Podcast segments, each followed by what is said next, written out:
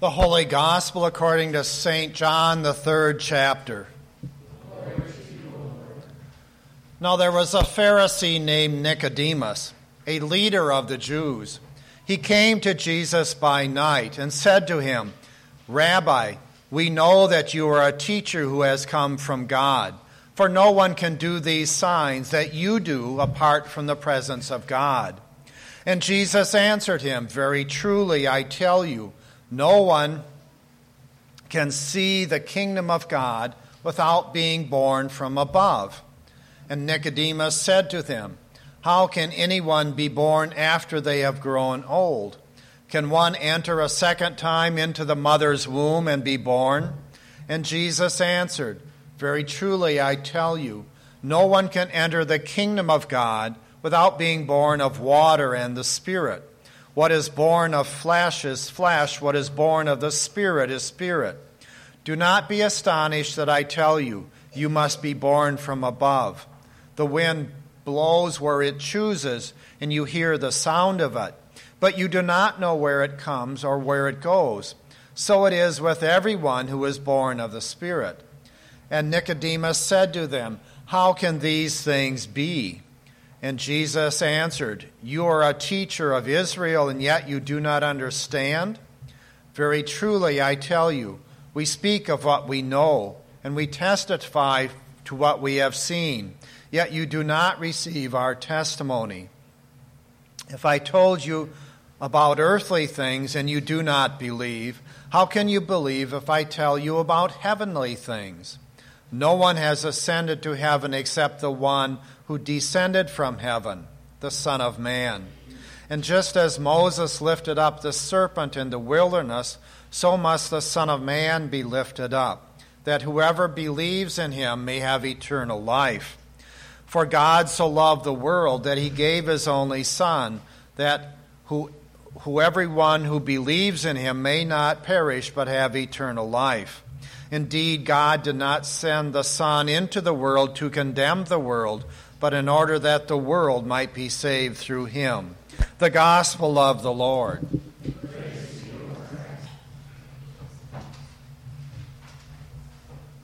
Let us pray. Almighty God, we come to you in darkness, and you make us your children, and we leave in the light of your faith. Thank you for that love. Amen.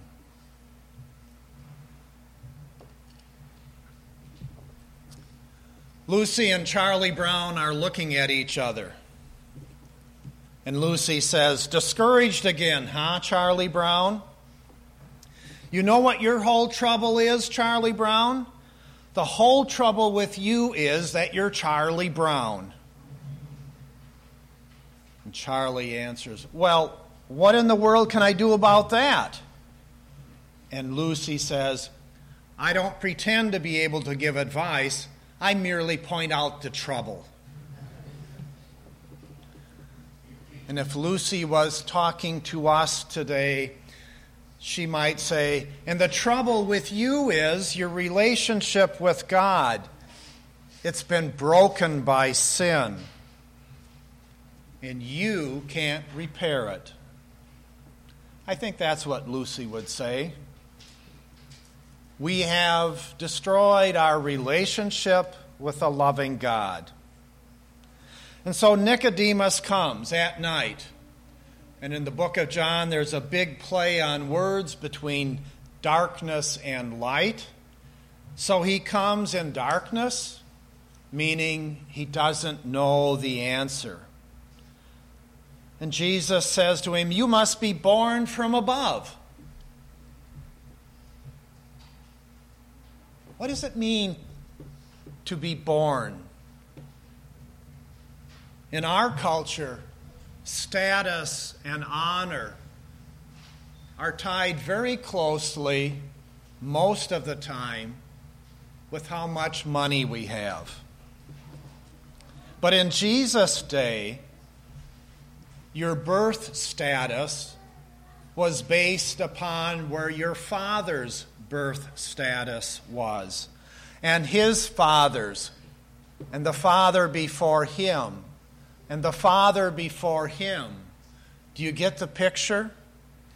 Where you were born into a culture, that is where you stayed. And it was a culture of honor. Didn't necessarily mean how much money you had, but it's what birthplace and whose name you bore. So it was to hear Jesus' words, you must be born again, or you must be born from above, something changes. Something would change in the honor system. You would have new birth and a new position. So that second birth would raise us to a higher level of honor.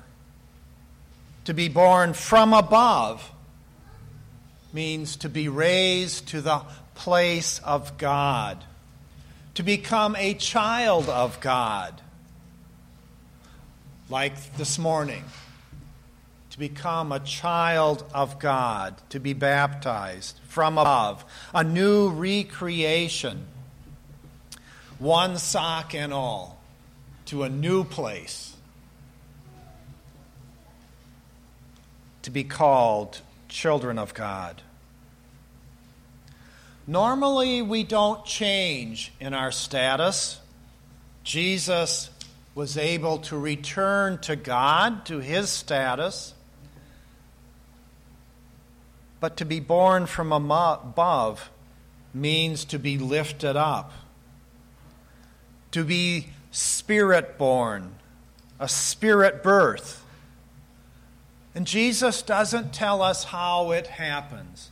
All he says is, it is like the wind. Wind and spirit are the same word in Greek. And so Nicodemus is in the dark, remember? And he does not know what the Spirit, what the wind is doing. He doesn't understand Spirit believers. But we do. We understand that those people who are children of God come from God's work. Sometimes we have the wrong definition of Christianity. We think that Christianity is something that we do, living an obedient moral life, or coming to Jesus, or making a decision to follow Jesus. Those things are what we do.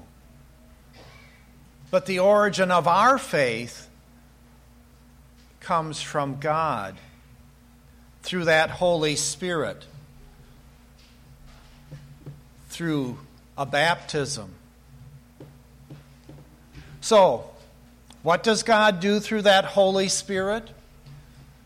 God forgives our sins.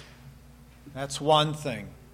The second thing is God gives us a community to live with each other in joy and in faith. And to have a purpose of faith for someone besides ourselves.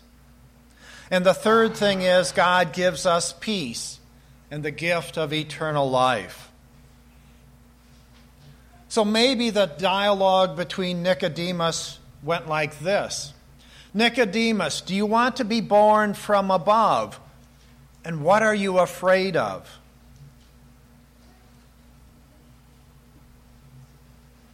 Maybe Nicodemus, who was a leader of the Jews, was afraid of losing control.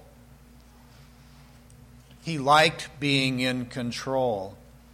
He liked knowing who was right and who was a sinner.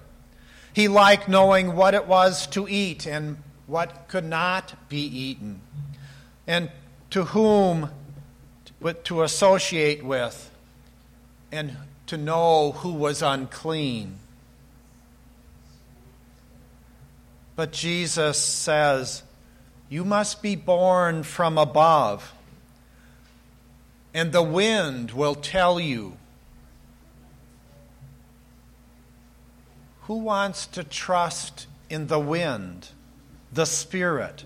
The wind blows where it wills.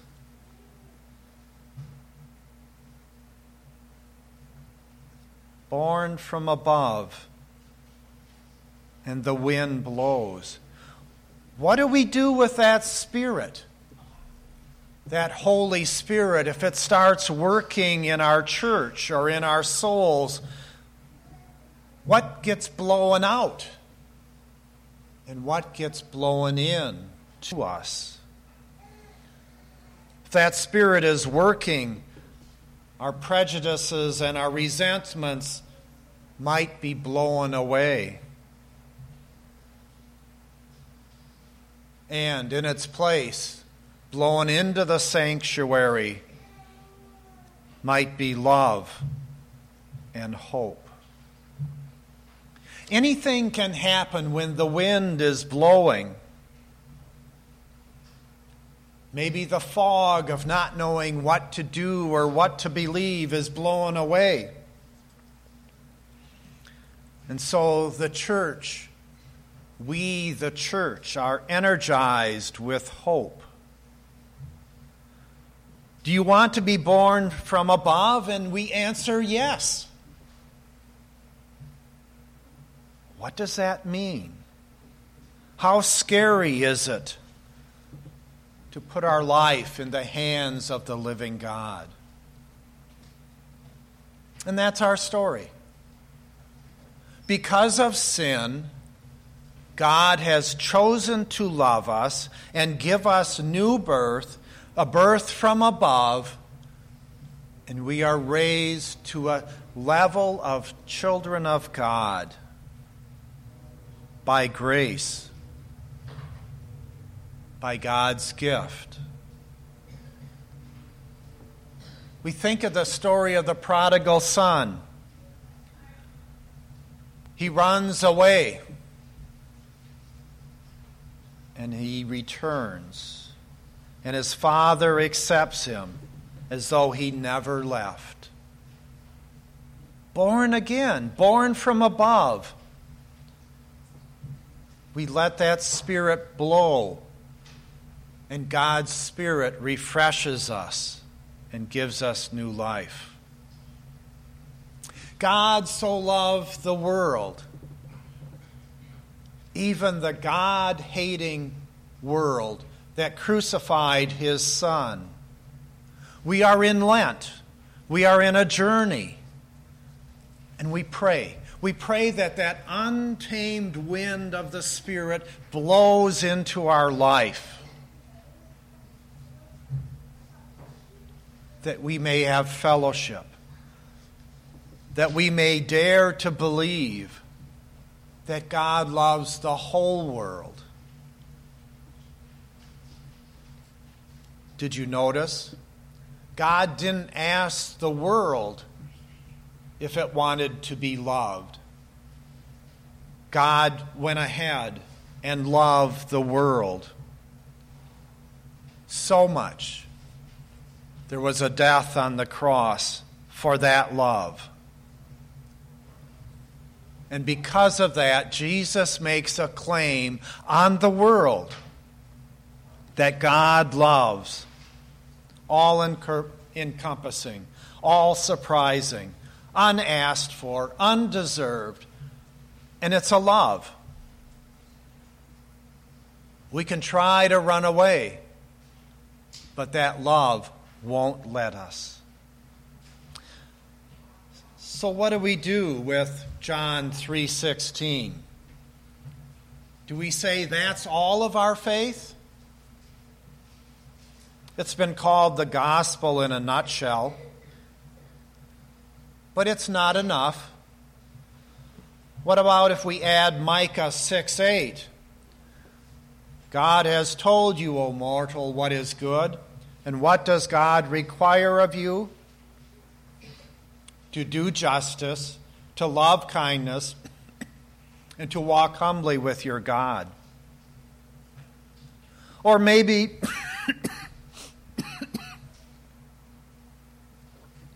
or maybe. or maybe we add Mark 12. The greatest commandment is to love the Lord your God with all your with all your soul, with all your mind and all your strength, and your neighbor as yourself. Amen.